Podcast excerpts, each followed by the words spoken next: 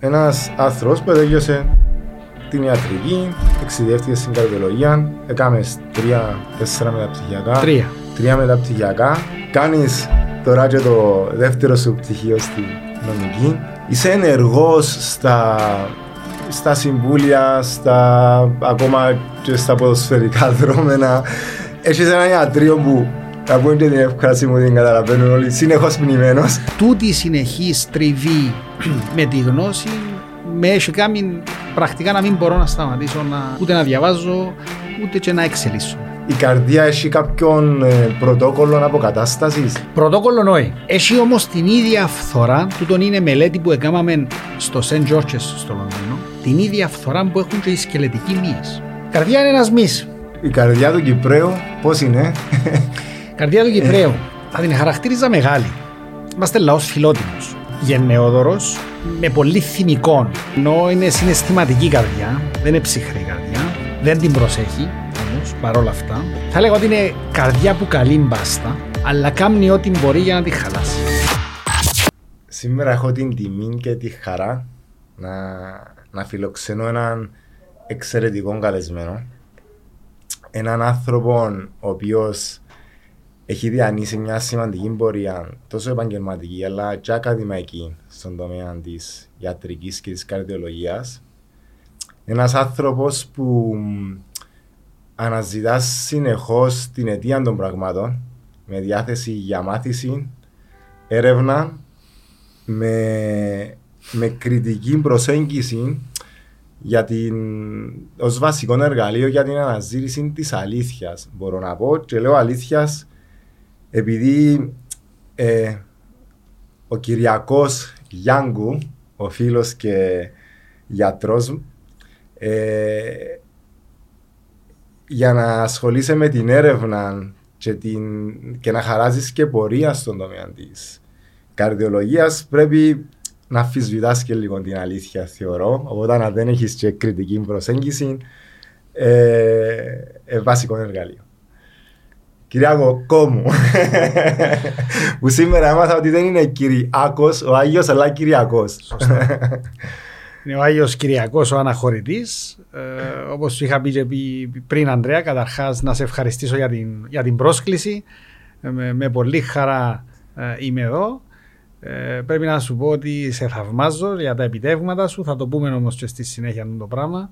Ο, ο καθένας μας μπορεί να είναι πηγή έμπνευσης και, και φορέας ε, καλού παραδείγματος.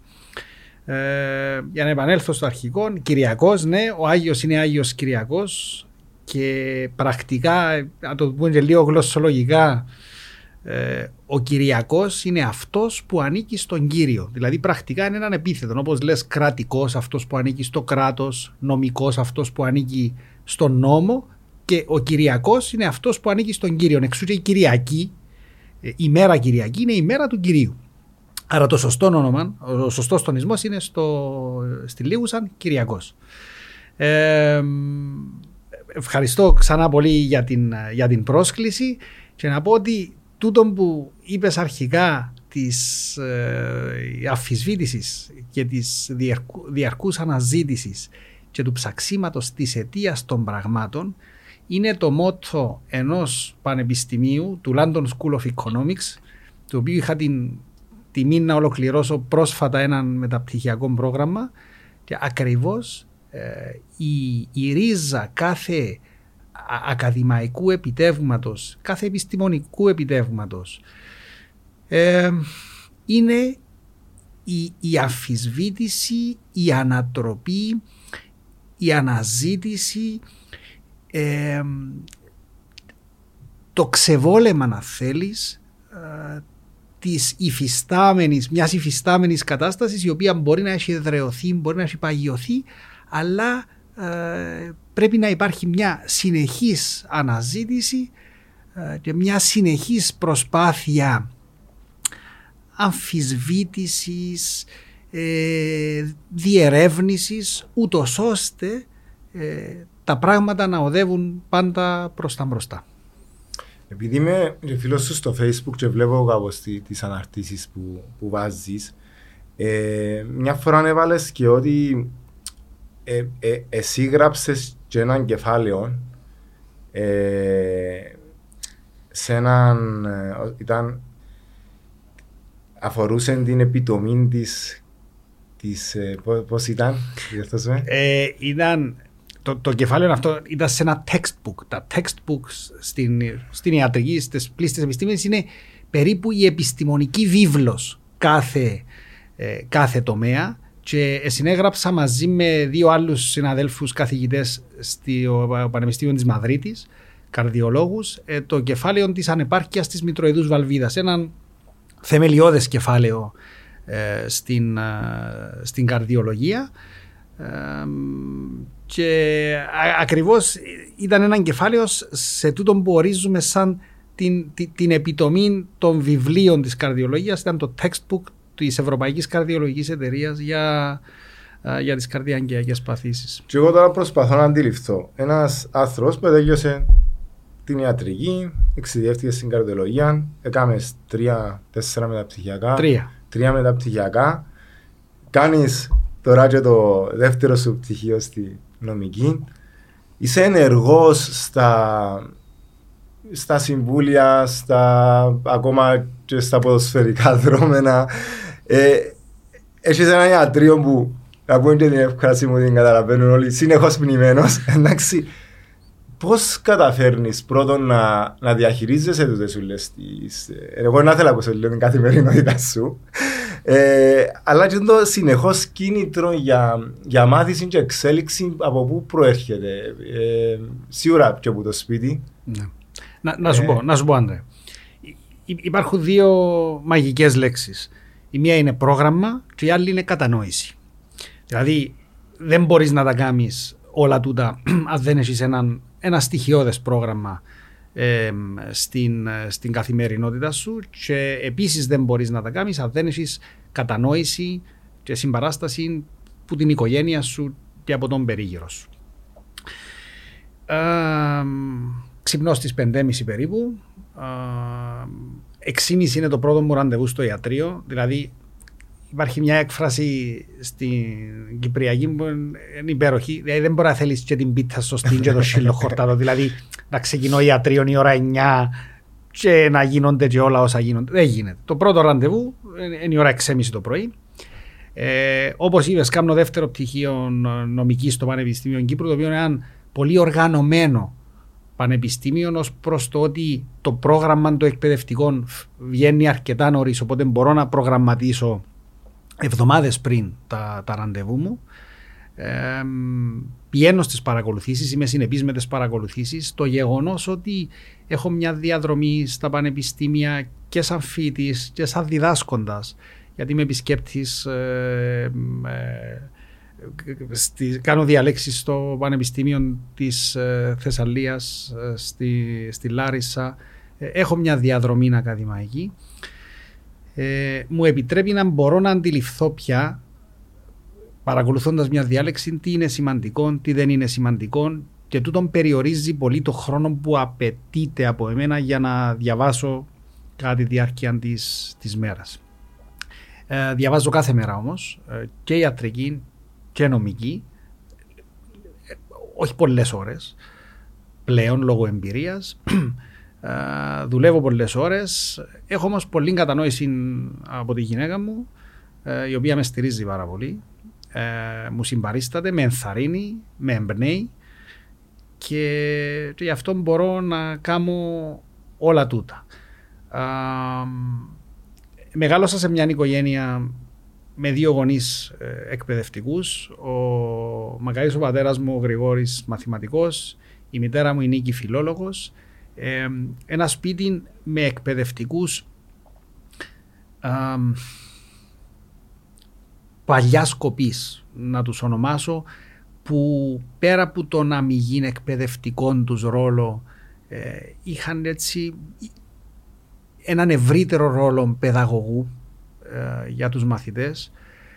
Ε, και η, η μελέτη τους ήταν συνεχής, τα ερεθίσματα που έπαιρνα από το σπίτι ε, καθημερινά στο να μην σταματώ να διαβάζω ε, πέρα από τα μαθήματα, βιβλία πολλά, εφημερίδες πάντα ήταν ένα σπίτι γενικά με, με πολύ διαβαστερή ατμόσφαιρα, να το πω έτσι. Οπότε τούτη η συνεχή τριβή με τη γνώση ε, με έχει κάνει πρακτικά να μην μπορώ να σταματήσω να, ούτε να διαβάζω ούτε και να εξελίσσομαι.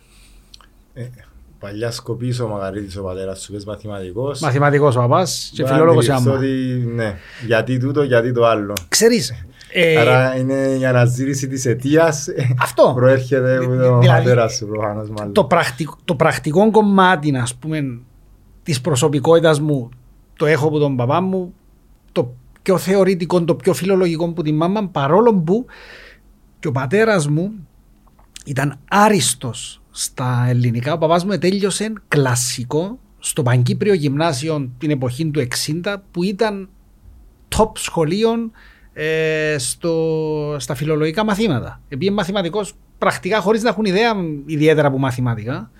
Ε, όταν είσαι, μου, μου έλεγε, θυμάμαι, ότι όταν τέλειωσε το σχολείο, διάβαζε λατινικά και αρχεία σαν να διάβαζε εφημερίδα, ας πούμε. Δηλαδή η, η γνώση που έδινε τότε στους μαθητές του Παγκύπριο στα φιλολογικά μαθήματα ήταν α, απίστευτη. Όμως παιδαγωγή γιατί, γιατί μετά την προσφυγιά είχαν διοριστεί στο Λύκειο Στροβόλου στο γυμνάσιο τότε το εξατάξιο μετέπειτα Λύκειο Στροβόλου και οι δύο μου γονείς το σχολείο από το οποίο αποφύτησα και εγώ το οποίο είναι ένα σχολείο μεταξύ πολλών συνοικισμών το οποίο, για το οποίο, το, στο οποίο δί, δίπλα για πολλά χρόνια υπήρχαν τα αντίσκηνα της προσφυγιάς άρα όντας πρόσφυγες και ήδη ε, πέρα από την μετάδοση της γνώσης που ίσως ήταν και λιγότερο σημαντική εκείνα τα χρόνια ε, πιο σημαντική ήταν ε, η στήριξη των παιδιών στις δυσκολίες τους, στα βιώματα τους, ε, στη φτώχεια τους. Ε, άρα γι' αυτό θεωρώ τους εκπαιδευτικούς εκείνης της εποχής και ας πούμε επιτραπεί εκείνου, εκείνου του σχολείου του συγκεκριμένου ε, ότι είχαν εκπληρώσει και υπηρετήσει έναν πολύ ευρύτερο ρόλο πέρα από το ρόλο του καθηγητή, το ρόλο του δασκάλου με την πολύ ευρία έννοια. Ε, με τούτα τα βιώματα καταλαβαίνεις ότι ε, η, η πορεία ήταν μονόδρομος ως προς το, ως προς το διάβασμα και την συνεχή αναζήτηση της γνώσης. Δεν το έχω μόνο εγώ, το έχει και η αδερφή μου, η οποία είναι φιλόλογος, η οποία έχει κάνει ιστορία αρχαιολογία, έχει κάνει μεταπτυχιακό, έχει κάνει διδακτορικό, έχει διδάξει λίγο και στο Πανεπιστήμιο Κύπρου. Ε, τα ίδια χνάρια ακολουθεί και ο αδερφότεχνος μου, που είναι okay. μωρό 7 χρόνια, αλλά διαβάζει συνέχεια. Καταλαβαίνεις ότι είμαστε όλοι ναι. Ναι. ναι. Ε, εντάξει. Η, η καρδιά του Κυπρέου πώς είναι; Η καρδιά του Κυπρέου. Θα την χαρακτήριζα μεγάλη. Είμαστε λαός φιλότιμος. Ε, γενναιόδωρος, με πολύ θυμικών. Ε, ενώ είναι συναισθηματική καρδιά, δεν είναι ψυχρή καρδιά. Δεν την προσέχει όμως, παρόλα αυτά. Ε, θα λέγω ότι είναι καρδιά που καλεί μπάστα, αλλά κάνει ό,τι μπορεί για να τη χαλάσει. Τούτο θα έλεγα ότι χαρακτηρίζει την, την, την καρδιά των Κυπρίων. Η, η καρδιακή λειτουργία έχει μεγάλο ποσοστό βασίζεται στον DNA του ανθρώπου. Ναι.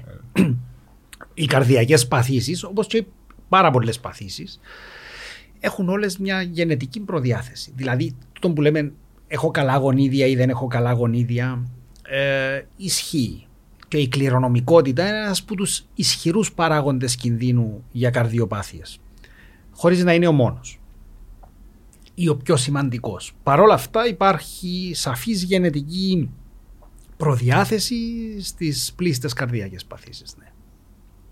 Okay. Και παραπάνω εμείς οι Κυπρέοι πάσχουμε που πίεση και τα πράγματα. Να σου πω Ανδρέα, αν θα έπρεπε να διαχωρίσουμε τους παράγοντες κινδύνου που φθύρουν την καρδία, θα πρέπει να τους διαχωρίσουμε σε δύο μεγάλες κατηγορίες. Τους τροποποιήσιμους και τους μη τροποποιήσιμους. Δηλαδή, η κληρονομικότητα, το γεγονός ότι μεγαλώνουμε, το άρεν φύλλο, η εμμηνόπαυση στις γυναίκες, τούτοι είναι μη τροποποιήσιμοι παράγοντες. Δεν μπορούμε να κάνουμε κάτι για να ξεφύγουμε από κάποιον που τούτα. Η ουσία είναι να μειώσουμε τους τροποποιήσιμους παράγοντες. Την υπέρταση, το κάπνισμα, την παχυσαρκία, τη χολυστερόλη, το διαβήτη, δηλαδή όσο μπορεί ένας άνθρωπος να τα ελέγξει, ούτως ώστε να μειώσει τις πιθανότητες να υποστεί έναν καρδιακό επεισόδιο. Τούτο είναι η ιστορία. Και είναι μια μάχη πιθανότητων. Οι παθήσεις, ας μείνουμε στις καρδιακές, οι καρδιακές παθήσεις είναι, κατα... είναι πιθανότητες. Δηλαδή, κάνοντα όλα όσα μπορούμε, μειώνουμε τις πιθανότητες να υποστούμε καρδιακό επεισόδιο. Μη κάνοντα όσα πρέπει, αυξάνουμε τις πιθανότητες να υποστούμε καρδιακό επεισόδιο. Όμως, στην ιατρική δύο λέξεις δεν υπάρχουν. Όχι μόνο στην ιατρική, και στη ζωή. Το ποτέ και το πάντα. Δηλαδή, πάντα ένας άνθρωπος που είναι παχύσαρκος, καπνιστής, διαβητικός, δεν προσέχει, δεν, δεν, δεν, πάντα είναι να γίνει καρδιοπαθής. Όχι. Έχει αυξημένες πιθανότητες, αλλά δεν σημαίνει ότι 100% θα γίνει. Ή ποτέ ένας άνθρωπος που δεν κάπνισα ποτέ, πρόσεχω το βάρος μου, γυμνάζω, ποτέ δεν θα γίνω καρδιοπαθής. Όχι. Έχω πολύ μειωμένες πιθανότητες, πλην όμως έχω κάποιες πιθανότητες. Γι' αυτό συχνά στο ιατρείο, όταν κάνουμε την κουβέντα με τους ασθενείς, κοινό που θέλει να, να βολευτεί λίγο, θυμάται την περίπτωση του γέρου του Χαμπή στο ναι. χορκό που κάμνιζε τρία βακέτα κρέβαινε και πίνε θκιωτάνκια ζιβανία και πήγαινε στα 120 ή αντίστοιχα θυμάται την περίπτωση ενός παιδιού που τα κάμνε όλα σωστά και έπαθε καρδιακό σε μικρή ηλικία. Απλώς τούτες είναι δύο εξαιρέσεις που επιβεβαιώνουν τον κανόνα. Οι καρδιοπάθειες είναι μια μάχη πιθανότητων. Αυτό. Ωραία. Να, να αναφερθούμε και λίγο στο. Πολλά μάλλον, επειδή είσαι και, και δρομέας. Ε, και επί ευκαιρία των παρατηρηθήκαν αρκετοί θανάτοι, είτε σε τρία τα τελευταία χρόνια, ακόμα και σε μαραθωνίους, ε, όχι θανάτοι, επεισόδια μάλλον, μερικά ήταν και φορά, που, που αν ανακοπεί καρδιάς, που δεν ξέρουμε φυσικά ε, τι, τι επηρέασε τον καθέναν, αλλά ε, κάποιες φορές ε, ξεκινούμε και σκεφτούμαστε τελικά το πολύ τρέξιμο κάνει κακό. Ε, πλέον βλέπουμε ότι οι ηλικίες πάνω των 40 που ξεκινούν να αθλούνται ακόμα και μετά τα 50 ε, σε, συγκριτικά με τα προηγούμενα χρόνια είναι, είναι πολλά πιο ψηλά τα, τα ποσοστά.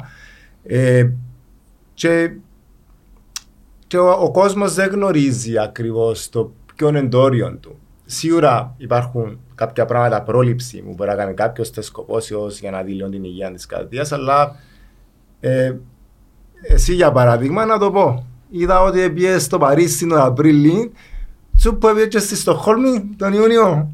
Σωστά, και πήγε στη Φραγκφούρτη τον Οκτώβρη. Ε, και φέτος λογαριάζω να κάνω πέντε μαραθώνια. Άρα το πολύ, το λίγο, τι κάνει.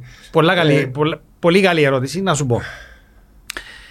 Επίσης υπάρχουν δύο μεγάλες ας το πούμε, ο, οικογένεια, δύο μεγάλες καταστάσεις. Η καταστάση κατά την οποία κάποιος έχει πρόβλημα και δεν το ξέρει και λόγω της άθλησης το πρόβλημα να αποκαλύπτεται. Εντάξει, τούτο είναι ένα. Και το άλλο είναι το ερώτημα κατά πόσον η άθληση ή η υπεράθληση μπορεί να προκαλέσει εκ του μη όντως κάποιον πρόβλημα. Δύο ξεχωριστά πράγματα. Διότι αν υπάρχει όντως μια μεγάλη ομάδα συνανθρώπων μας οι οποίοι έχουν κάποια προβλήματα υγείας, δεν το ξέρουν, δεν το έχουν ψάξει ποτέ και επειδή ξεκινούν να αθλούνται, τούτα τα προβλήματα αποκαλύπτονται. Δηλαδή κοπώνουν σε τέτοιο βαθμό την καρδιά τους που, που το αποκαλύπτει. Τούτο το πράγμα. Ε, Όντως είναι πιο παρατηρημένο τα τελευταία χρόνια, διότι περισσότεροι από αυτό που λέμε veteran athletes, veteran με την έννοια κάποιας ηλικίας, αποφασίζεις στα 40 ή στα 50 όπως και εγώ εξάλλου, χωρίς κάποιον background, χωρίς κάποια παιδεία και τα λοιπά, να ξεκινήσει να αθλείται, ίσως και πέρα από έναν επίπεδο να πούμε, το οποίο θα χαρακτηρίζεται του λογικό, θα συζητήσουμε ποιον είναι τούτο το επίπεδο. Και πρακτικά επειδή είναι ήδη μεγάλος, ξέρω εγώ, μπορεί να έχει λίγη πίεση, μπορεί να κάπνιζε ή να καπνίζει κτλ. Δεν σημαίνει ότι κάποιος που αθλείται θα κάνει κατά τα. ότι είναι διάγει και βίον αθλητή κατά τα υπόλοιπα, ας πούμε. Δηλαδή, μπορεί να κάνει όχι καλή ζωή, όχι αθλητική ζωή, αλλά παρόλα αυτά να αθλείται με κάποια ένταση. Τούτες οι καταστάσεις μπορεί οι φυστάμενα προβλήματα να τα αποκαλύψουν ή οι φυστάμενες καταστάσεις να τις αποκαλύψουν. Διότι ως προχτές δεν έκαμε τίποτα για να κουράσει την καρδία του. Δεν ότι δεν είχε το πρόβλημα, αλλά δεν την εκόπωνε για να το αποκαλύψει και ξαφνικά ξεκινά να γίνεται το πράγμα.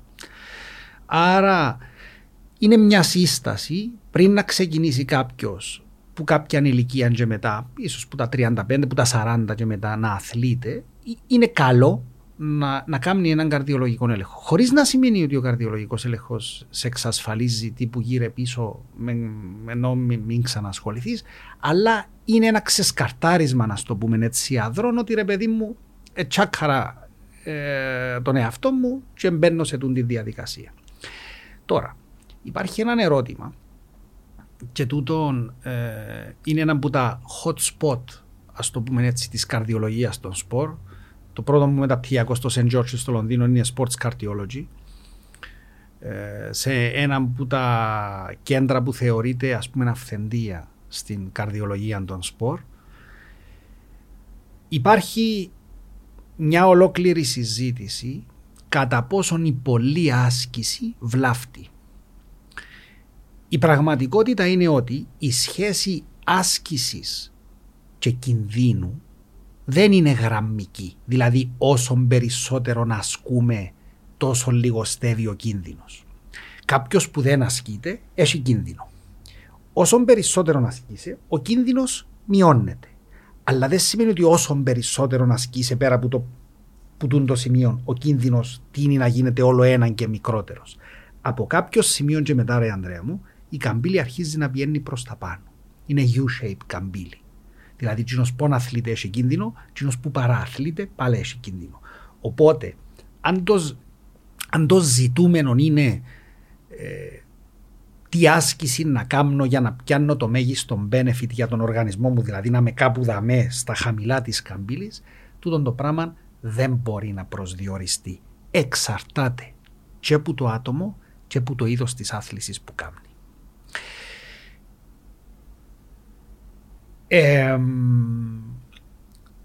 οπότε δεν είναι όσο πιο πολύ τόσο πιο καλά. Τούτο που κάνεις εσύ ή τούτο που κάνω εγώ ξεφεύγει λίγο που τα όρια τούτου που θα χαρακτηρίζαμε σαν ε, το καλύτερο σημείο ή το κατώτερο σημείο της καμπύλης; Η απάντηση είναι μάλλον ναι. Μάλλον είμαστε λίγο προς τα πάνω. Ε, τούτον όμως είναι διαφορετικό για κάθε άνθρωπο και διαφορετικό για, για κάθε άθλημα. Λοιπόν, να πω τους παλμούς μου. Μάλιστα.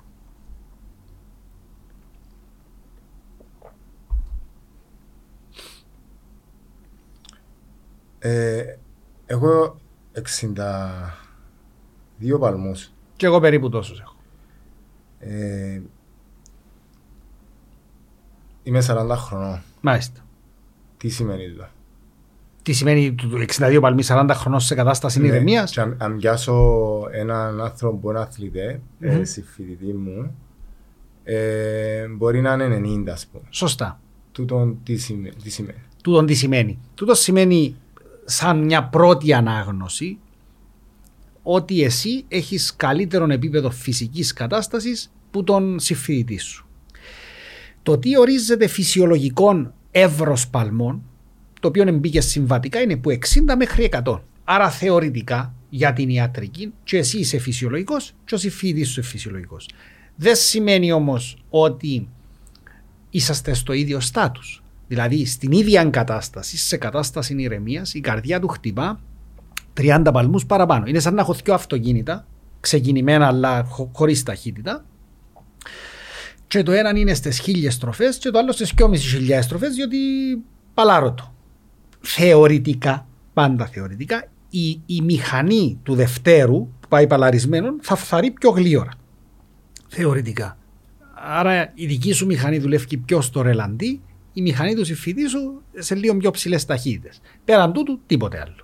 Άρα, μια καρδιά που γεννιέται, που δημιουργείται, έχει που λέμε γραμμένες ώρες συγκεκριμένες, Κα- συγκεκριμένους χτύπους. Για Ωραία. μια καρδιά η έρευνα δείχνει ότι είναι να χτυπήσει έναν εκατομμύριο φορές, ας πούμε. Μάλιστα. Ε, Υπά- Έχει- ε, ναι, υπάρχουν κάποιες μελέτες, υπάρχουν κάποιες μελέτες που λένε ότι τούτον ισχύει. Δεν ξέρω ποιον εντούν το όριο, αλλά υπάρχουν κάποιες μελέτες, όχι μόνο στους ανθρώπους, κυρίως σε ζώα, που λένε ότι ισχύει.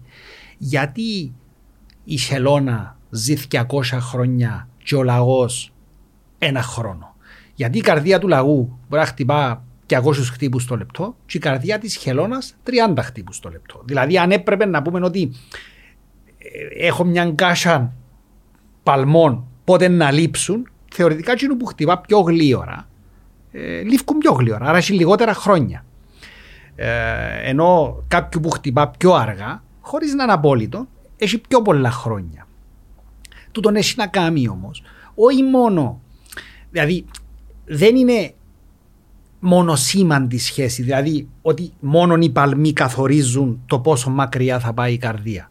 Γιατί θα μπορούσε να πει κάποιος ότι τσίνος που έχει πιο ψηλούς παλμούς, γιατί έχει πιο ψηλούς παλμούς, Γιατί έχει παραπάνω αδρεναλίνη. Άρα, αφού έχει και παραπάνω αδρεναλίνη, τι θεωρητικά έχει και παραπάνω, πιο ψηλή πίεση. Και πιο ψηλούς παλμούς, και ενδεχομένως αφού έχει πιο ψηλή αδρεναλίνη, και πιο ψηλά επίπεδα κορτιζόλης, και πιο ψηλά επίπεδα ζαχάρου. Άρα, δημιουργεί έναν πακέτο, ας το πούμε κάπως πιο τοξικών, άρα φθείρει την καρδία πιο γλύωρα. Θεωρητικά, κάποιος ο οποίος αθλείται και έχει χαμηλούς παλμούς, έχει καλύτερη πίεση, πιο χαμηλά επίπεδα κορτιζόλης, ε, είναι πιο ήρεμος, πιο relaxed, έχει παραπάνω ενδορφίνες στον εγκέφαλο, άρα είναι πιο ήρεμος. Άρα δημιουργεί ένα πιο ευνοϊκό πακέτο. Αλλά η ιατρική δεν είναι άσπρο μαύρο. Απλώς μια παρατήρηση. Γενικώς, όσο πιο χαμηλή είναι η παλμή, τόσο πιο ξεκούραστα δουλεύει και η καρδία. Α το κρατήσουμε, ας πούμε, τούτο για να. πρακτικά όμως, ένα ένας, μ, τα τελευταία χρόνια αρκετοί μεσήλικες μετά το COVID, ε, μόνοι τους κάνουν ένα ρολόι, κάνουν έναν παλμογράφο Μάλιστα. ε, και ξεκινούν γύρω στο ύπεδο. Μάλιστα. Πάμε έτσι απλά.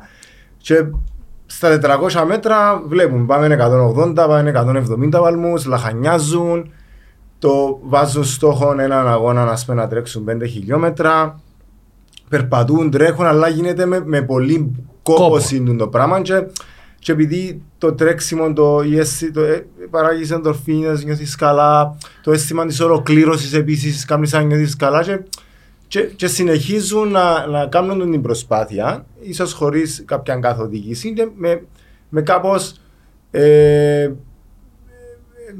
μεγάλη προσπάθεια που ίσως αν τους καθοδήγαν κάποιος να έλεγε ρε φίλε, εσύ πρέπει να περπατάς τρεις μήνες 40-50 λεπτά την ημέρα και μετά ξεκινήσει να τρέχεις. Σωστά. Ποιος είναι ο κίνδυνος ή ποια είναι τα σημεία που πρέπει να προσέξουν κοινός ο κόσμος που τώρα μπορεί να μας βλέπει και να ταυτίζεται με το πράγμα; Να σου πω.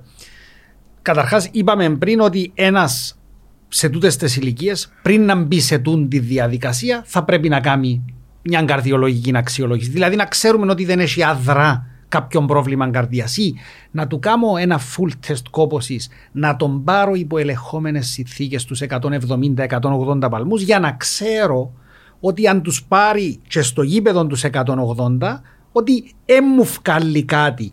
Γιατί υπάρχει πιθανότητα ένας άνθρωπος την ώρα που κάνει τεστ κοπόσεως να, να έχει παθολογικό τεστ, αλλά να μην νιώθει κάτι. Άρα δεν πορευόμαστε μόνο με το σύμπτωμα. Δηλαδή, αν έρθει κάποιος και πει σου, δεν νιώθω τίποτε. Είναι, είναι έναν καλό σημάδι, αλλά δεν είναι αρκετό. Οπότε, αν τον έχω ελεγμένο, ας το πούμε έτσι, στους 170-180 παλμούς, μπορώ να του δώσω το OK, να, να ξεκινήσει ας πούμε να τρέχει. Εάν τώρα ξεκινήσει και πάει στους 170-180 παλμούς που μόνος του, χωρίς επίβλεψη κτλ. Εάν είναι ελεγμένος, πιθανότατα δεν θα πάθει κάτι που πλευράς καρδίας, ε, πολλές, όχι πολλές φορές, και η υψηλή παλμή ή η κόπωση που επέρχεται είναι ένα σημάδι του οργανισμού προς τον εαυτό μας που μας λέει Σταμάτα. σταμάτα ή ρίξε ε, ρυθμόν. Ο πόνος, τούτον το πράγμα, είναι, ο, ο- το σώμα μας, μας μας μιλά. Ε, αν όμως μπει άκρητα να κάνει, ενώ πας στο άπχομα, ή, ξέρεις, πας στον ενθουσιασμό τη- της αρχής να κάνει τούτα τα πράγματα, μπορεί να βγάλει τραυματισμούς, ε, μπορεί να κομποθεί πολλά πιο γλίωρα, να απογοητευτεί πολύ πιο γρήγορα κτλ. Οπότε, εάν κάνει ένα πρόγραμμα με καθοδήγηση, τούτον θα του βελτιώσει τις επιδόσεις του, θα τον κάνει εισαγωγή σε την τη διαδικασία πιο σωστά και πιο ομαλά. αλλά θεωρώ κρίσιμο και ουσιώδες πριν να ξεκινήσει τη διαδικασία να έχει κάνει έναν αδρόν καρδιολογικό έλεγχο. Okay. Άρα ε, όλα καταλήγουν ότι το πολύ τρέξιμο ότι επειδή κάποιες φορές μπορεί να πει κάποιος ότι ο καναπές είναι πιο λίγο κακό που το πολύ το τρέξιμο. Τούτο είναι λάθος μήνυμα. Ναι. αν περάσει το πράγμα σαν μήνυμα είναι μεγάλο ναι. λάθος. Ε, το... Ο καναπές είναι κακός. Το πολύ τρέξιμο δεν θα θεωρούσα ότι είναι τόσο κακό όσο ο καναπές. Δηλαδή, αν είχα να φτιαλέξω, ας πούμε, αν είχα να τα οριοθετήσω, θα έλεγα ότι ε, η μέτρια έντασης άσκηση, ας την πούμε έτσι, είναι το ιδανικό. Τούτο μπορούμε να το, να το οριοθετήσουμε. Η, η, η, η Ευρωπαϊκή Καρδιολογική Εταιρεία οριοθετεί το ιδανικό όχι για, σκοπού, για σκοπούς ε, καλής κατάστασης της καρδίας 150 λεπτά άσκηση τη βδομάδα το οποίο μεταφράζεται σαν 30 λεπτά ταχύ περπάτημα πέντε μέρες την εβδομάδα. Τούν το πράγμα το οριοθετούν οι κατευθυντήρες οδηγίες. Τούν όμως ξέρουμε ταυτόχρονα ότι δεν είναι το ιδανικό. Το ιδανικό είναι λίγο παραπάνω που τούν το πράγμα. Το ιδανικό, δηλαδή όπως σου έκανα την καμπύλη, τούτο που σου είπα δεν είναι στο, στο, στον πάτο της καμπύλης, είναι λίγο πιο πριν. Αν κάνεις λίγο πιο έντονη άσκηση που τούν το πράγμα, δηλαδή ας πούμε να σου πω μισή ώρα τρέξιμο πέντε φορές την εβδομάδα, πιθανότατα πιάνεις το full benefit. Πιθανότατα. Το benefit είναι να ξεπεράσει τους. να είσαι πάνω στους 120 παλμούς, ας πούμε. Όχι. Τούτο να, να, το, να πούμε και με τους παλμούς. Ε, πιάνει το, το, το ευρύτερο καρδιαγγειακό benefit, δηλαδή την ιδανική ποσότητα καύσης θερμίδων, την ιδανική πίεση και ούτω καθεξής. Ε, το τίποτε είναι το πιο κακό άρα μετά από τούτο θα έβαλα την άσκηση που κάνουμε εμείς που είναι σίγουρα περισσότερη που τούτη και το τίποτε θα ήταν για μένα το χειρότερο γενικότερα. Ε, Ω προς την ένταση, ως προς τους παλμούς, ένας που θέλει να χάσει λίπος, που κάνει καύση λίπους, θα, πρέπει να, θα πρέπει να είναι μεταξύ των 120 με 150 παλμών περίπου. Γι' αυτό λέμε μέτρια έντασης άσκηση. Γιατί σε εκείνες τις καρδιακές συχνότητες ο οργανισμός καίει που τα αποθέματα του λίπους του. Σε ψηλότερες συχνότητες ο οργανισμός καίει οι υδατάθρακε. Ισχύει τελικά εδώ. Ε, όσον το ξέρω, εντάξει, δεν έχω εντρυφήσει. Δηλαδή, σίγουρα κάποιος που ασχολείται πιο, πιο επισταμένα και πιο επιστημονικά με το πράγμα, ας πούμε, okay. εργοφυσιολόγος ή κάποιος που κάνει εργομετρικά κτλ. Σίγουρα τα ξέρουν καλύτερα. Γυμναστής ακόμα. Σίγουρα τα ξέρει καλύτερα από μένα δεν είναι το κομμάτι μου, ας πούμε, το πράγμα. Ε, αλλά θα έλεγα ότι αδρά, όσον το ξέρω, ισχύει. Α πούμε, οι ποδοσφαιριστές πριν να πάνε να αθληθούν, ε, ξέρεις, τρών υδατάθρακε, τρών κρέπε, τρών ξέρω έτσι, ε, για να έχουν περίσσια υδαταθράκο. Γιατί στις ψηλές εντάσεις που, που αθλούνται, 180, 190, 200 παλμούς, θέλουν περίσσια που γίνει το πράγμα. Αλλιώς, αν, αν, αν εμεινίσκας στους 120-140 παλμούς, θα πρέπει να, ναι. να τρώω να πίνουν λάδι, ας πούμε, για να έχουν περίσσια λίπου για να όσον το ξέρω, με επιφύλαξη, γιατί είναι ο τομέα μου. Ε, αυτό. αυτό. Α, όταν, να, να μιλήσω εγώ σαν αθλητής, μπορώ να κάνω μια προπόνηση είτε αγώνα μπορεί να είμαι 4-4,5 ώρες στους 150 παλμούς. Ε, 160 μπορώ να βγω λίγο πιο πάνω. Και το Μπορεί να περάσουν μια-δυο μέρες μετά από την προπόνηση και το κριτήριο μου για το πώς είναι ένταση να βάλω στην επόμενη προπόνηση είναι το πώς νιώθω μυϊκά, σωματικά. Αλλά ποτέ δεν πάει ο νους μας στην αποκατάσταση της καρδίας μας. Μάλιστα. Άρα η, η καρδία έχει κάποιον ε, πρωτόκολλο αποκατάστασης; Πρωτόκολλο όχι. Έχει όμως την ίδια φθορά, τούτον είναι μελέτη που έκαναμε στο St. George's στο Λονδίνο, την ίδια φθορά που έχουν και οι σκελετικοί μύες. Η καρδιά είναι ένας μυ. Είχαμε κάνει μια μελέτη, ρε Ανδρέα, που είχαμε πιάσει αθλητές πριν που major events, Tour de France, Ironman, ξέρω εγώ, σοβαρές ασκήσεις, όπως τούτες που κάνεις. Τους είχαμε μελετήσει πριν να κάνουν άθληση, πριν να κάνουν το event τους, με την υπέρηχον καρδίας, MRI καρδίας, βιοδείχτες κτλ. Αμέσως μετά το event, τους επιάσαμε, τους εκάμε τις ίδιες εξετάσεις και 10-15 μέρες μετά επανάληψη. Τούτο που είχε βρεθεί είναι ότι ήταν η καρδία τους και οι αναλύσεις τους άψογες πριν το event. Αμέσως μετά το event έδειχναν σημάδια ταλαιπωρίας. Κάποιες αναλύσεις ήταν πάνω, το, το CPK, το BMP.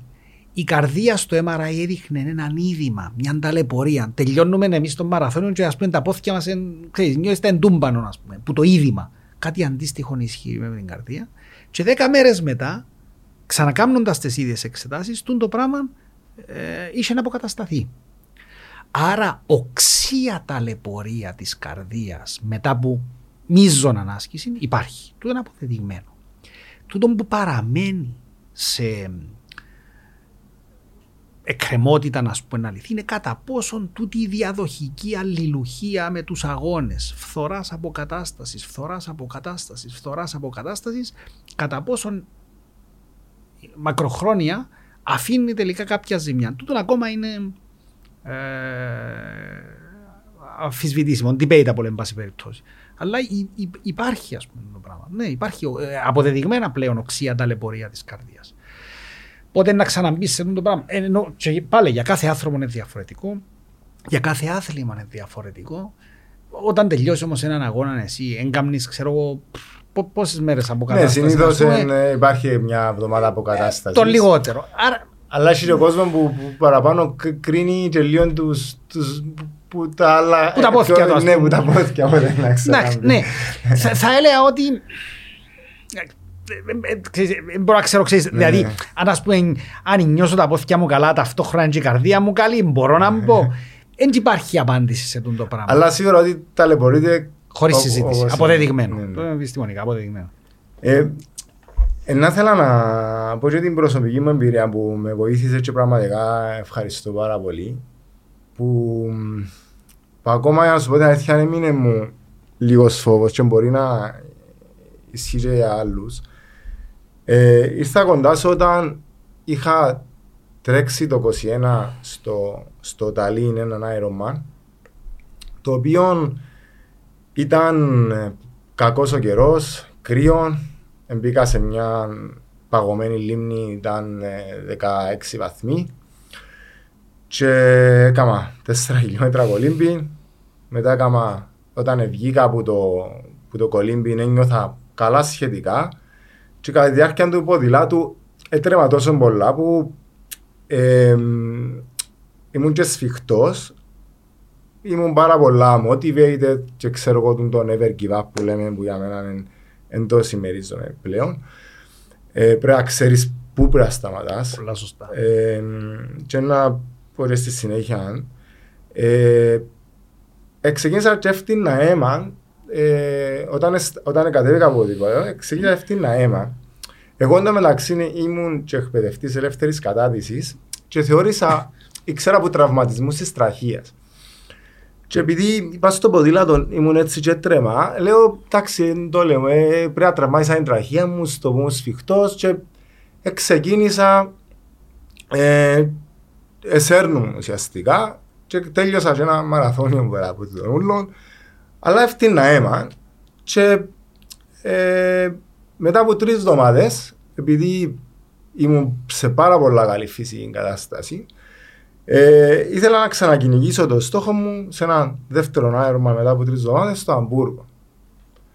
Καλός ή κακός πάλι έβρεσε, πάλι ήταν παγωμένη λίμνη. Μπαίνω στη λίμνη, μετά το κολύμπι ευκήκα, τα, ήταν πολλά πιο παγωμένη λίμνη. Δεν ξέρω, μπορεί να ήταν και η θερμοκρασία, αλλά εγώ πάγωσα παραπάνω. ε, ε, ε, δυσκολεύομαι να ανοίξω, να πιάσω το κράνος μου, η τσέντα να ξεδίσω. Ε, τα, τα, τα, χέρια μου ήταν εντελώς παγωμένα και τα πόδια μου. Και όταν βγήκα στο ποδήλατο, θυμούμαι, έφτιασα πάνω στο χέρι μου, ε, φορήσα και γάνγκια και εντάξει εντύθηκα και λέω εντάξει ωραία θα, θα πάθω υποθερμία, ναι, έπαθα το πojάμε, ε, έφαρε παραπάνω ώρα να αντιθώ, φορήσα τα γαντούθια μου, τα πράγματα μου. Είναι κρυωνά, αλλά ευθερόπα στα φτύνω αίμα που το πρώτα πέντε λεπτά του ποδηλάτου λέω για φάγα κάτι πάει λάθος. Αφού τι έγινε και τώρα. Ε, η αφέλεια του αθλητή κάμε το ποδήλατο και βλέπεις ας πούμε και κατεβαίνω και όταν ξεκινώ να, να τρέχω δεν ε, ξέρω τι με έπιασε και λέω ένα τερματίσω και δεν πειράζει να περπατήσω. Ευρέθηκα να τερματίζω και να πέφτω βασικά φορή. Ε, τα τελευταία, τελευταία πέντε χιλιόμετρα θυμώ έκλαια, ήμουν τόσο απελπισμένος και δεν ξέρω γιατί εμπήγε το πράγμα στο νου μου να τερματίσω. Ε, Επία σε διάφορους μονολόγους και ήρθα σε εσένα και με τη βοήθεια σου ανακαλύψαμε ότι ήταν κάποιος είπε. Τι μου συνέβη και την μέρα ουσιαστικά; Ε, και θέλω να αναφερθούμε όμως και το το never give up που με αφορμή το πράγμα και την ιστορία εγώ θέλω να πω ότι ε, επειδή το Mission Impossible, το never give up, μότο σε πολλούς brands, ακόμα και στο Iron Man που είναι πάρα πολύ σημαντικό στον άνθρωπο να ξέρει πότε να σταματήσει. Το πιο σημαντικό είναι να ξαναξεκινάς, όχι να σταματάς. Συμφωνούμε. Λοιπόν, να, ε, να πούμε και το... θέλω να σε ευχαριστώ η δημόσια που πραγματικά λύσαμε μια μεγάλη απορία επειδή την τη μέρα δεν ήξερα μα γιατί μου συμβαίνει το πράγμα. Ουσιαστικά πολλά αδρά, πολλά εκλαγευμένα να πούμε ότι ουσιαστικά στις, στις ψυχρές θερμοκρασίες γίνεται μια αγκιοσύσπαση ε, γιατί ασπρίζουν τα σέρκα μας ενώ στη, στην κρυάδα, γιατί ουσιαστικά προσπαθεί ο οργανισμός να, να, προστα... να μην αποβάλει θερμότητα. Και αντιστοίχως στη ζέστη κοτσινίζουν γιατί προσπαθεί να αποβάλει θερμότητα. Την ώρα εκείνη όμως, στους πνεύμονες λόγω της αγκιοσύσπασης που γίνεται, σπάζουν κάποια ε, αιμοφόρα αγγεία μικρά και γίνεται αιμόπτυση. Το πράγμα μπορεί να οδηγήσει μέχρι και σε πνευμονικό είδημα. Ε, δηλαδή οξύ ανεπίγουσαν κατάσταση και σε ARDS, ε, σύνδρομο αναπνευστικής δυσχέρειας, επικίνδυνες καταστάσεις. Άρα ουσιαστικά το πράγμα αδρά είναι, ε, σπάζουν κάποια αιμοφόρα αγγεία και γίνεται τούτη αιμόπτυση. Έχει να κάνει επίσης και με τις υδροστατικές πιέσεις στους πνεύμονες. Εν πάση περιπτώσει, είναι σύνδρομα τα οποία τα τελευταία χρόνια όχι έχουν ανακαλυφθεί, αλλά έχουν μελετηθεί ακριβώς λόγω της αύξησης των συμβάντων, λόγω του ότι πολύ περισσότερος κόσμος μπαίνει πλέον στη διαδικασία τούτη που συζητούμε. Δηλαδή πριν 20 ή πριν 30 χρόνια είχε ένα Ironman, είχε ας πούμε τρίαθλον τέτοιας έκτασης ή σε, σε τόσο κομμάτι ίσως του γενικού πληθυσμού. Πιο παλιά, ας πούμε, τούτα είχαν μελετηθεί σε στρατιώτες, σε βετεράνους, σε πεζοναύτες, σε βατραχάνθρωπους, που, που μπορεί να το αντιμετωπίζαν στα πλαίσια του στρατού. Όμω τώρα τούτο γίνεται πιο ευρύ, ας πούμε, γιατί, γιατί ανοίγει πολλά. Στο Never Give Up τώρα. Ούτε εγώ... Να σε διακόψω. Ναι. Άρα, ακόμα και άμα τρέχουμε και τα χέρια μας εμπαγωμένα, μπορεί να έχουμε συστολή των αγκίων στα άκρα μας και επειδή η καρδιά δουλεύει δυνατά, να μένει εκεί που να πάει το αίμα και να στραφείς στους πνεύμα. Όχι, όχι. Τούτο έχει κάνει η θάλασσα. Ενώ λόγω των πιέσεων μέσα στο νερό, ναι, έχει να κάνει. Α, ε, θα, το, ε, θα το πάθεις στο ποδήλατο ή στο, ή στο, ή στο τρέξιμο. Okay, άρα που το κολύμπι. Στο, στο κολύμπι είναι το πράγμα. Εντάξει. Λόγω και των υδροστατικών πιέσεων. Γι' αυτό είπα για τι για τις υδροστατικές πιέσεις. Okay, okay. Έχει να κάνει με το εκτός. Στα εκτός είναι υποθερμίες κτλ. Αλλά δεν έχει να κάνει με το, με το ΣΥΠ. Ε, στο Never Give Up, ούτε, ούτε, ούτε εγώ το ενστερνίζω με το Never Give Up. Δηλαδή, ξέρουμε ότι οι αντοχές του ανθρώπινου είδους είναι ανεξάντλητες. Εντάξει. Το ανθρώπινο σώμα αντέχει πολύ καταπώνηση. Δεν υπάρχει κανένας λόγος, κατ' εμένα, να προσπαθήσει κάποιος να δει μέχρι που φτάνει. Ενώ τι εξυπηρετεί. Είναι κάτι που το κάνουμε για ευχαρίστηση. Είναι κάτι που το κάνουμε σαν χόμπι. Είναι κάτι που το κάνουμε. Ο καθένας μπορεί να έχει έναν προσωπικό στόχο. Ε, μπορεί να έχει μια φιλοδοξία, να αθλητική είναι η άλλη. Ε, ούτε εγώ το ενστερνίζομαι. Δηλαδή, εξωθεί πολύ κόσμο στα άκρα, ενώ μπορεί να μην έχει την υποδομή, το υπόστρωμα, τις συνθήκες, την υποστήριξη, το επιστημονικό support, το ιατρικό support, να το κάνει το πράγμα. Δεν μπορώ να καταλάβω. Εντάξει, κάθε άνθρωπος και η προσωπική ανάγκη κάθε ανθρώπου είναι διαφορετική. Δεν το, δεν το ενστερνίζομαι. Ε, ούτε και το ενθαρρύνω. Να βάλουμε στόχους, κάθε φορά ίσως να βάλουμε κάτι πιο ψηλό. Ε, το πιο πολύτιμο αγαθό που έχουμε, Ανδρέα, είναι η ζωή μας. Ε, δεν πρέπει να κάνουμε ούτε να, ούτε να τη ρισκάρουμε, ούτε να τη φέρνουμε στα άκρα. Ακόμα και αν θα πρέπει να το κρίνουμε από πλευράς υγείας, δεν είναι υγιέ. Απλώς δεν είναι υγιέ. Δεν εξυπηρετεί κάτι. Ο καθένας πρέπει να είναι καλά με τον εαυτό του όμως στο, στο να οριοθετήσει τους στόχους του. Ε, ας πούμε, ε, ε, έχω πει ότι κάνω 100 πράγματα όπως είπες. Μόλις νιώσω ότι υπάρχει κάτι που με καταπιέζει, θα το σταματήσω. Δηλαδή δεν έχω πρόβλημα να πω ότι δεν φτάνω να τελειώσω την νομική, είναι να παρετήσω. Να παρετήσεις, ρε κουμπάρε. Ή θέλω να πάω πέντε μαραθώνιους φέτος, ας πούμε. Ξέρω εγώ. Και για οποιοδήποτε λόγο δεν ε, φτάνω. Δεν φτάνω. Ε, είναι αστείο, αλλά έχω ένα πρόγραμμα που ένα φίλο ε, γυμναστή για τα τρεξίματα μα που έναν υποτυπώδες και γελώ πάντα που του λαλώ ρε να πάω να βρίσω ξέρω εγώ τον τάδε μαραθώνιο την τάδε ημερομηνία κάνουμε ένα πρόγραμμα και κάνουμε μου φτωχός ένα πρόγραμμα και στέλνει μου το και νιώθω ότι που την, που την πρώτη εβδομάδα αφού είναι φτάνω αφού καταματώ το αλλά είναι εκείνο το απαναγία μου σήμερα έχω 10 χιλιόμετρα και είναι φτάνω είμαι κουρασμένος ξέρω εγώ όχι όχι να πιεστώ να πάω να πιεστώ να πάω ε, θα το κάνω. Έχει φορές που πρέπει να πιεστείς. Λέει, ξέρω εγώ να πω, μα δεν θα σηκωστώ η ώρα πέντε, εγκριάδα, ας πούμε. Δεν να σηκωστώ κάποια. Δεν γίνεται, είπαμε, δεν γίνεται και πίτα σωστή και ο σύλλος χορτός. Δηλαδή, να μην πιεστείς ποτέ και να θέλεις να πετύχεις ένα στόχο, αλλά πρέπει να υπάρχει ένα, έναν όριο. Ας πούμε, το, τούτο που έχω βάλει εγώ σαν στόχο στους μαραθώνιους, είναι να τερματίζω πάντα υγιής ε, και να απολαμβάνω τη διαδρομή. Ο χρόνος δεν με ενδιαφέρει. Πραγματικά δεν με ενδιαφέρει. Δηλαδή, ξέρω ότι είμαι 47 χρονών.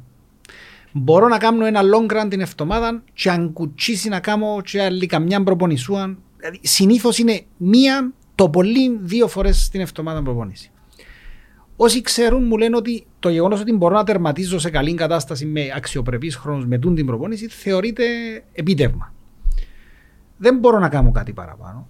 Άρα, αν ας πούμε, εγώ πω τώρα, θα ξε... ο καλύτερος μου χρόνος σε μαραθώνιο ήταν στη Φραγκφούρτη πριν ε, τον Οκτώβρη που ήταν 4 ώρες και 11. Εντάξει. Αξιοπρεπής χρόνος. Με δύο ώρες τρέξιμο. Με δύο μέρες τρέξιμο. Με ανάμιση μέρα τρέξιμο. ναι, ναι, θωρείς. Αλλά αν ας πούμε εγώ τώρα πω, Όχι, ρε, όχι, θέλω να κάνω κάτω από τέσσερις παράδειγμα. Δεν μπορεί να πεις θέλω μόνο να το κάνω. Πρέπει να, να, να πληρώσεις και το ανάλογο τίμημα σε χρόνο, σε προσπάθεια κτλ. Δεν έχω τούτη φιλοδοξία.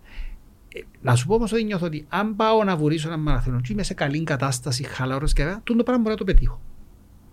Όταν όμως νιώθω ότι με πιέζει, ε, δεν θα το πετύχω. Και να σου πω ότι όταν τρέχω, σπανίως θεωρώ το ρολόι. Δηλαδή, ε, λέμε ο Γιώργος, ο, ο, ο Γεωργίου, ο φίλος ο γυμναστής, ξέρω εγώ, ξεκινά σιγά και τα λοιπά. Ενώ κάποιες κάποιες συμβουλές, εγώ ξεκινώ και πάω, ε, όπω μου αρέσει, ακούω τη μουσική μου και πάω, ας πούμε.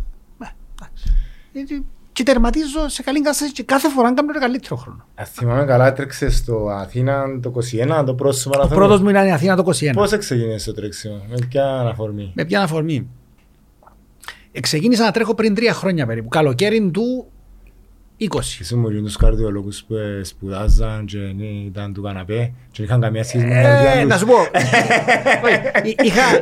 είχα γενικώς καλή φυσική κατάσταση. Ποτέ δεν αθλούμουν συστηματικά. Κατά καιρούς κάνα γυμναστήριο, καμιά μαπούα, κάνα φούτσαλ, ενώ τούτα, τίποτε συστηματικό. Καλοκαίρι του 20, ε, ο Γιώργος που λέω, ο Γιώργος ο Γεωργίου ήταν παλιός γυμναστής στην ανόρθωση μαζί με τον Λέβη, τον Ιερόν του Λέβη. Πολύ καλός γυμναστής, εξαιρετικός, ποδοσφαίρου, ε, φίλος μου καλός. Ε, και τότε, εντάξει, ήταν καλοκαίρι, ξεκινήσαμε να βρισκούμασταν. Είχα, εντάξει, είχε τελειώσει η θητεία μου στην ανόρθωση, η γνωστή ταλαιπωρία και περιπέτεια. Οπότε είχα κάποιον ελεύθερο χρόνο. Ε, ο Γιώργος δεν ήταν πια στην ανόρθωση και είπαμε το, α, βρισκόμαστε στο πάρκο της Αθαλάσσης να περπατούμε λίγο. Κάθε Σάββατο. Και ξεκίνησα λίγο παρπάτημα, λίγο τρέξιμο, και τρία χιλιόμετρα. Πρακτικά ξεκίνησε τούτο το πράγμα ναι, σαν ο καφενές του Σαββάτου. Ε, βρισκόμαστε με τον Γιώργο να λέμε τα νέα μας. Και σιγά σιγά ε, προσθέταμε και λίγα χιλιόμετρα και περίπατον, ξέρω, και επειδή περνούσαμε καλά με τις κουβέντες μας, τα προσωπικά του καθενός, τα σώψυχα του και το καθεξής, επιντώναμε χιλιόμετρα για να έχουμε παραπάνω ώρα να λαλούμε okay. τα νέα μας. Το Νιόβριν του 20, ε, ε, ξέρω εγώ τον Οκτώβριν του 20, δηλαδή δύο μήνες μετά, λέω του ρε, πάμε μαραθώνιο στην Αθήνα, ξέρω εγώ. Δηλαδή μου, δεν ε, μπορείς ρε γιατρέ. Τον, 8, τον Νιόβριν του 20 δεν έγινε μαραθώνιο στην Αθήνα, δηλαδή τρεις μήνες μετά που ξεκίνησαμε να τρέχουμε, και έγινε virtual. Ε, και είχαμε κάνει πριν να κάνω το μαραθώνιο του 21, έκανα virtual μαζί με τον Γιώργο μαραθώνιο που ξεκινήσαμε συμβολικά που το δόφραγμα της Δερίνιας η διαδρομή που έκαναμε τότε ήταν το δόφραγμα της Δερίνιας ε, επίαμε ε, Κάπαρη, roundabout του Ζορπά στο Κάπαρη, Πρωταράν, Κάβον Γκρέκο, Αγιάννα, Παναγία, Θέκλα και τερματίσαμε στον Αχυρώνα του Λιοπετρίου. Μια διαδρομή που ευκάλαμε 42 mm. χιλιόμετρα. Και κάναμε, κάναμε πέντε ώρες περίπου. Και ήταν η πρώτη μας προσπάθεια τότε. Και ένα χρόνο μετά έκανα τον μαραθώνιο της Αθήνας. Ε, αλλά είχε ξεκινήσει όπως ακριβώς σου το λέω, δηλαδή χωρίς στόχο. Ο Γιώργος δεν τρέχει μαραθώνιο φαντάζομαι, μαζί σου παρασυστή. Okay. Ναι. ε, και ε, τώρα λόγω της δουλειάς του δεν φτάνει να τρέχει, ας πούμε, ναι. γιατί μετά είχε πάει στην Αμερική για κα, κάποιον καιρό, επέστρεψε γυμναστής στον Ολυμπιακό Λευκοσίας, τώρα στην Ομόνια κάποια χρόνια, γυμναστής αποκατάστασης. Ε, ναι, και πάντα στέλνει μου ένα πρόγραμμα όπως είπα και πάντα καταπατώ το. Αλλά ναι, ε, έτσι ξεκινήσαμε. Και μάλιστα είναι μια ιστορία που λέω πάντα η γυναίκα του στον πρώτο μαραθώνιο που ήταν να τρέξω, λέει του Γιώργο, ο γιατρός να τα καταφέρει; Λέει της, ναι, να τα καταφέρει. Ε, γιατί, γιατί ο γιατρός είναι πελός; Διότι, τούτο που λέμε πριν, ότι νιώθω ότι παραπάνω ε, mental προσπάθεια. Δηλαδή, τουλάχιστον στα, στα δικά μου τα μέτρα, που δεν έχω το κορμί που πρέπει, έχω και λίγα κιλά παραπάνω, ξέρω εγώ, από κάποιο σημείο και μετά τρέχω με το, με το μυαλό. Δηλαδή, επειδή είμαι πειθαρχημένος, ξέρω κάποια όρια. Ε, μπορώ να κουμαντάρω ας πούμε, τον εαυτό μου και το κορμί μου στα διάφορα, να με αναποθώ, να παλάρω επειδή είμαι καλά, να τραβήσω λίγο. Είναι κάποια πράγματα που τα μαθαίνεις και νομίζω ότι μπορώ να τα κάνω. Και στόχοι σου φέτος; Στόχοι μου είναι να κάνω πέντε μαραθώνιους. Ε, πρέπει να πω ότι ο πρώτος μαραθώνιος που είχα γραφτεί και δεν θα πάω γιατί τώρα έχω οικογένεια και δεν είμαι υπεύθυνος μόνο του εαυτού μου. Πριν να ξεκινήσει οι φασαρίε στο Ισραήλ, είχα γραφτεί να τρέξω στο μαραθώνιο της νεκράς θάλασσας, ο οποίος είναι μεθαύριο, 2 Δευτέρου. Ε, να γίνει. Ε, να γίνει. Ε. Το Ισραήλ προσπαθεί να δείξει ότι λειτουργεί. Ναι. Ε, το οποίο ήταν, μου φάνηκε πολλά εντυπωσιακός μαραθώνιος. Είναι ο πιο χαμηλός σε επίπεδο, είναι νεκρά θάλασσα κάτω από το επίπεδο της θάλασσας, σε μια περιοχή που ανοίγει μια φορά το χρόνο. Έχει πολύ στρατών η περιοχή, στα σύνορα με την Ιορδανία. Και ήθελα να πω για μέ. Ε, και γράφτηκα μάλιστα λίγες μέρες πριν να ξεκινήσουν οι φαζαρίε τον Οκτώβρη. Και έστειλα προχτές email θα γίνει και να γίνει κανονικά. Πιάνω, ενώ στέλνουν μου τις ναι. ειδοποιήσεις, εντάξει, έτσι θα πάω. Και ο επόμενος που θα τρέξω τώρα είναι στη Σεβίλη. Θα πάω να τρέξω στη Σεβίλη 18-19 του Φεβράρι. Μετά είμαι γραμμένος ήδη στη Θεσσαλονίκη ε, που θα τρέξω μαζί με κάποιους φίλους. Θέλω να κάνω πέντε φέτος. Έχω πει. Αν δεν γραφτεί στους άλλους. Στους άλλους, όχι, δεν γραφτεί ακόμα. Ε, Α πούμε, ένας στόχος για μένα, για τα μέτρα μου, πολλά ωραίος. Είναι ότι έχω πει ότι δεν θα τρέξω κανένα μαραθώνιο δύο φορές. Εκτός που την Αθήνα που την έκανα δύο φορές για ιδεολογικούς λόγους. Και εκτός που να ευχηθούμε και τον ε, μαραθώνιο της άμοχος του. Μάλιστα. Γι' αυτό έχω πει ότι δεν θα τρέξω και κανένα μαραθώνιο στην Κύπρο. Ο μόνος μαραθώνιο. Δεν έχω τρέξει ποτέ στην Κύπρο, στη Λάρνακα, στη Λεμεσό, ποτέ. Και δεν πρόκειται να τρέξω. Έχω πει ότι ο μόνος, ο πρώτος που θα τρέξω στην Κύπρο θα είναι ο μαραθώνιος της απελευθερωμένης άμοχος του.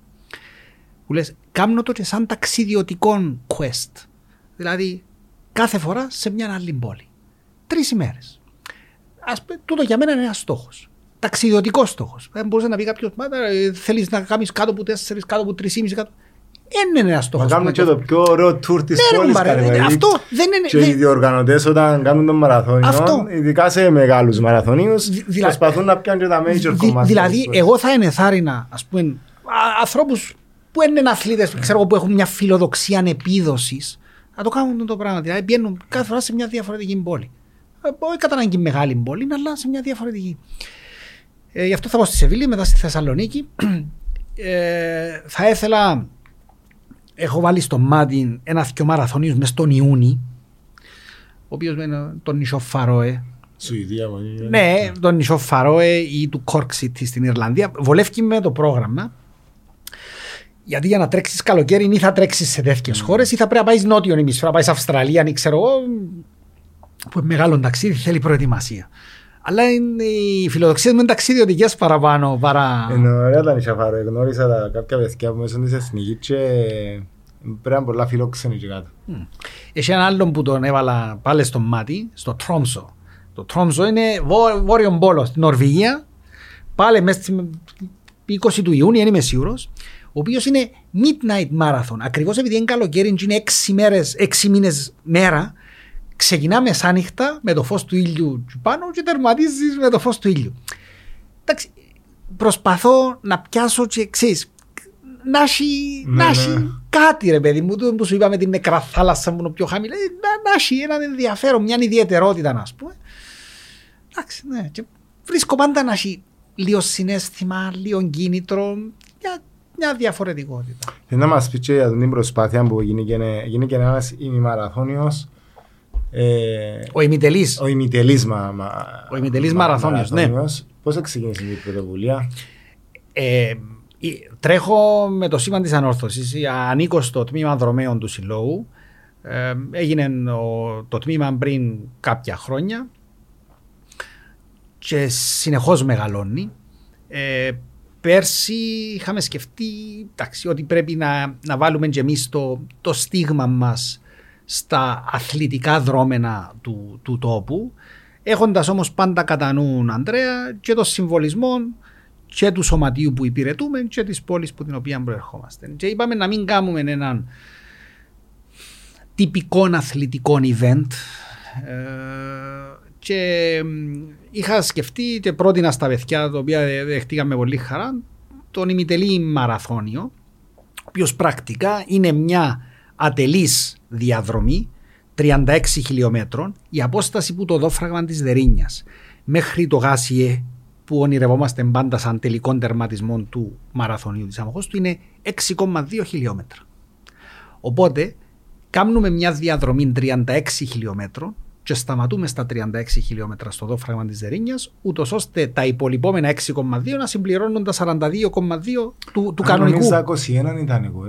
Όχι, δεν είναι ημιμαραθώνιος. Είναι ημιτελής μαραθώνιος. Είναι 36 χιλιόμετρα. Και βασικά υπολείπονται τα 6,2 που το δόφραγμα. Επειδή όμως τα 36 χιλιόμετρα για κάποιον που είναι αθλητής για κάποιον που κάνει χρόνο δεν σημαίνουν κάτι σαν απόσταση. Είναι, είναι κάτι που μπορεί να καταχωρηθεί σαν αγώνας. Τι είναι τα 36 χιλιόμετρα.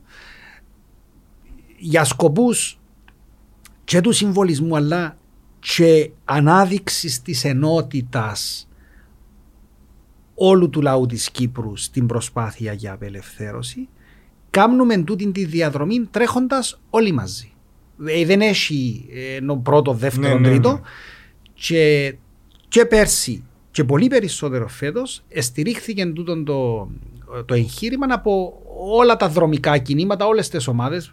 Η Ομόνια, το Αποέλο, ο Απόλλωνας, η ΑΕΚ, ε, το Δρομέα Racing, ξέρω, ο Περικλής Δημητρίου, όπου, όπου υπάρχει δρομικό σύνολο, έστειλε ε, εκπροσώπους και συγκροτήσαμε μια ομάδα 80-100 ατόμων, ας πούμε, που έκαναμε τη διαδρομή.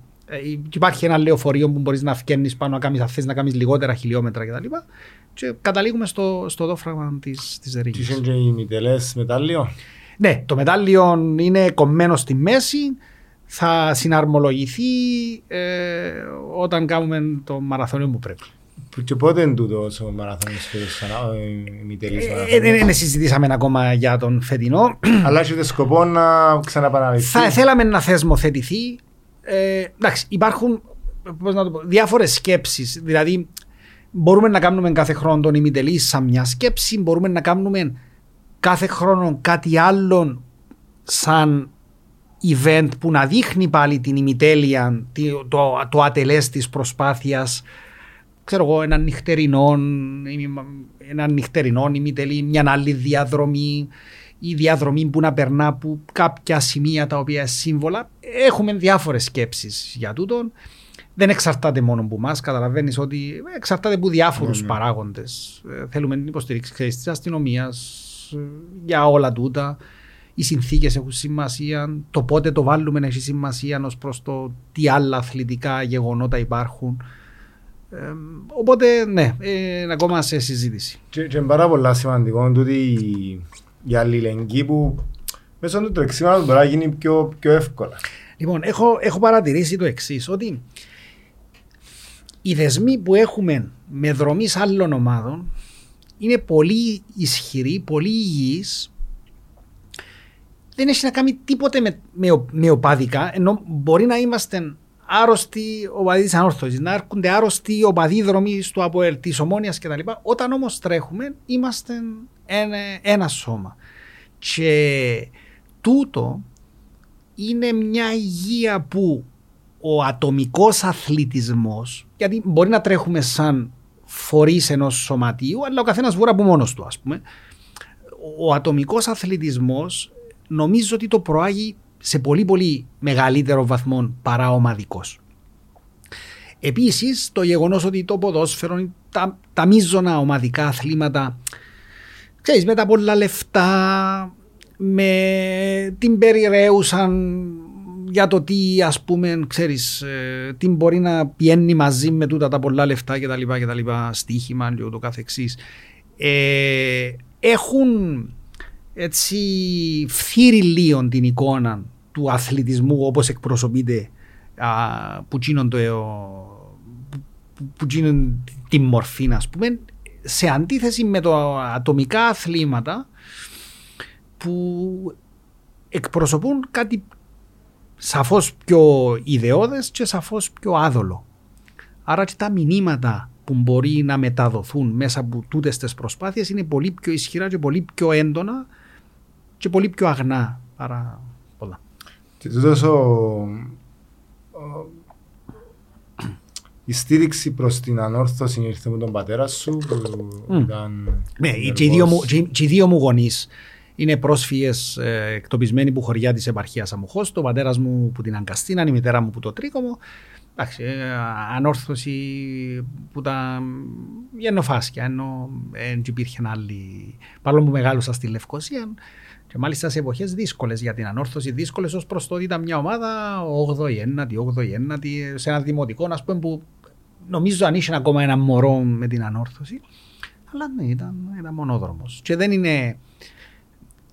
Ε, δεν είναι απλώς ε, φίλαθλο οπαδό μιας ομάδας, είναι και το τι τούτων των σωματείων φέρει μαζί του σαν, σαν όνομα, σαν ιστορία. Στο, στο σωματείο έχεις κάποιον ρόλο τώρα που... Όχι, ε, ενώ οργα, οργανικό, σαν, σαν ο, ο, οργανικό ρόλο, ας πούμε, mm. διοικητικό συμβούλιο κτλ. Δεν έχω, είμαι όμως, ε, δεν σταμάτησα ποτέ να είμαι γιατρός ε, της ε, πρώτης ομάδας της ποδοσφαιρικής και διαφόρων άλλων τμήματων που έρχονται για ιατρικές εξετάσεις του βόλεϊ γυναικών που είναι στη Λευκοσία, του handball κατά καιρούς, ε, αθλητών άλλων του, του τμήματος. Η ποδοσφαιρική ομάδα έρχεται το καλοκαίρι όλοι για τους προαθλητικούς της ελεγχού. Δεν είμαι γιατρός να κάτσω στον πάγκο. Ναι, ναι.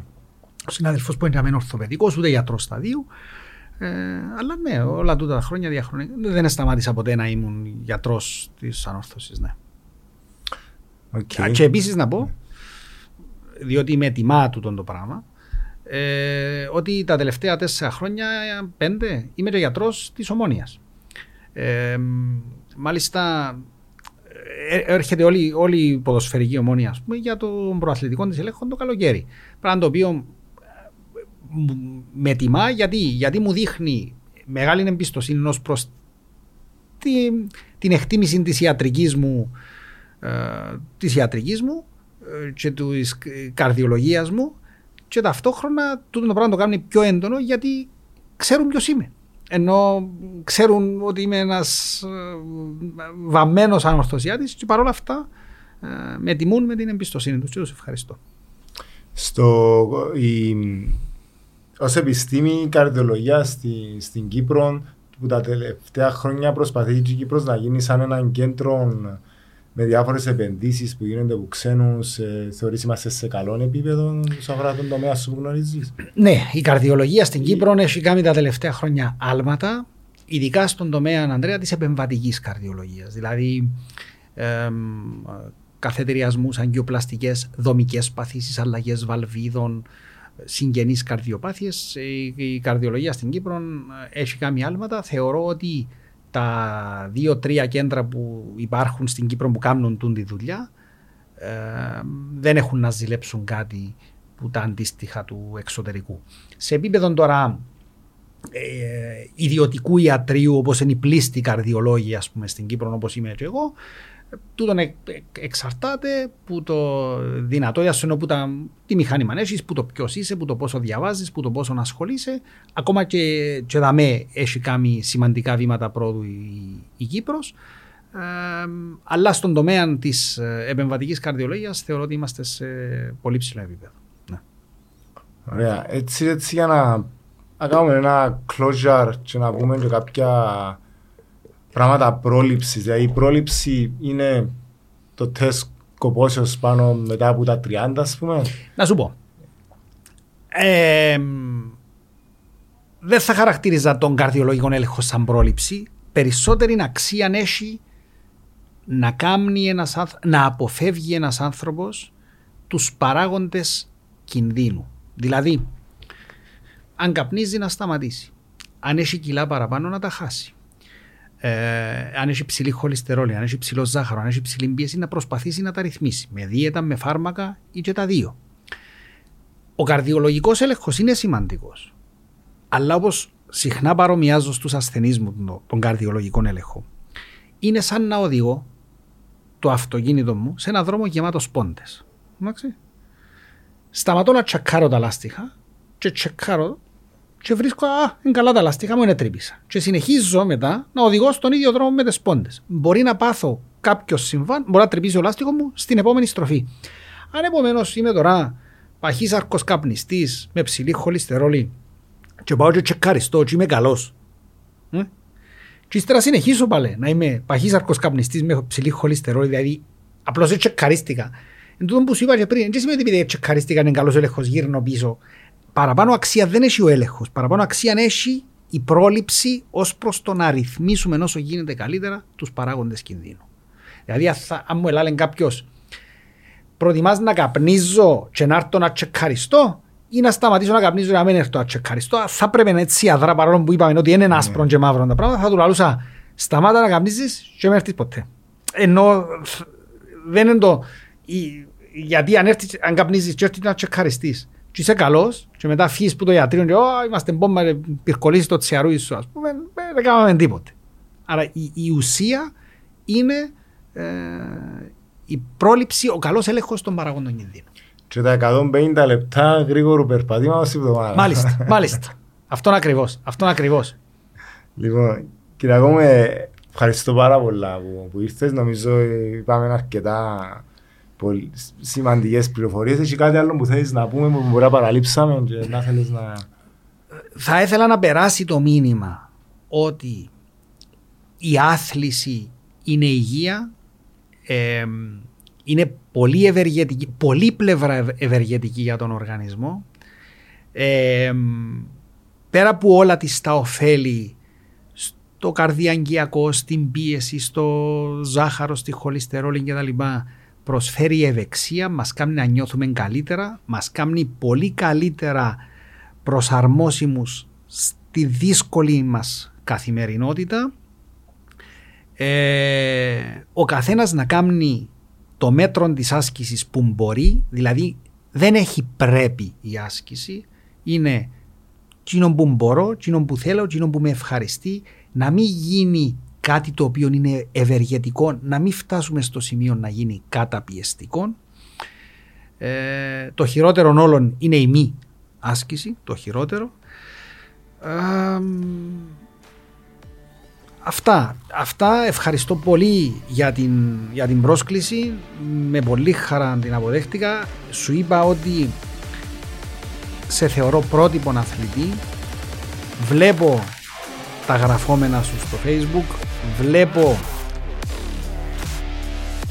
τις συμβουλές σου, τα κίνητρα σου, τα εκτιμώ. Ο καθένας μας, Ανδρέα, είναι παράδειγμα για κάποιους και πηγή έμπνευσης ακόμα και αν δεν το γνωρίζει. Εμείς οφείλουμε να είμαστε ο εαυτός μας, φορείς καλού, παραδείγματα καλού και κάποιος έστω και ένας να εμπνευστεί που μας ή έστω και ένας να ωφεληθεί που μας έχουμε να αφήσει ένα θετικό αποτύπωμα στην Ευχαριστώ πολύ. Να σε καλά, εγώ ευχαριστώ.